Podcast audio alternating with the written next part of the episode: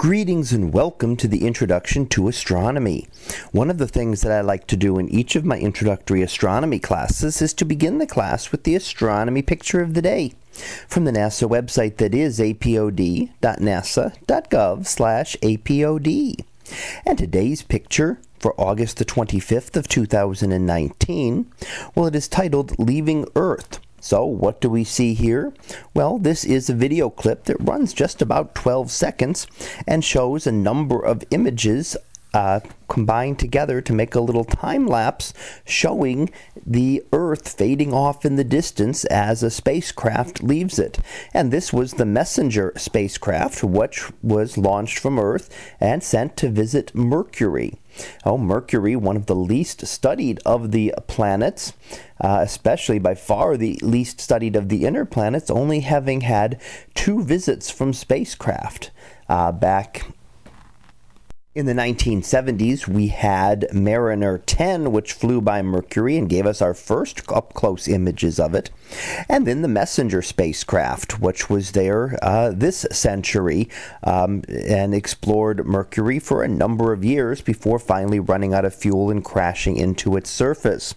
So as you play the video, you will see that the Earth starts up very close, and you can see that only a portion of the Earth is illuminated, so the sun off to the distance there, and the Earth shining by reflected sunlight, uh, very, very bright. So, why do we not see stars in this image?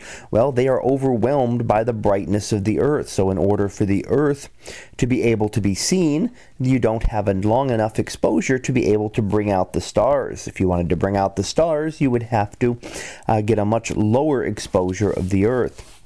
And you can see the rotation of the Earth uh, in the time lapse. You can see the cloud cover on the Earth. So we can see our world fading off into the distance as a spacecraft launched from the Earth heads off into, into space to explore another planet. And of course, it is interesting to see the Earth as a phase. We're used to looking at things that the only thing we're used to seeing with phases is our moon.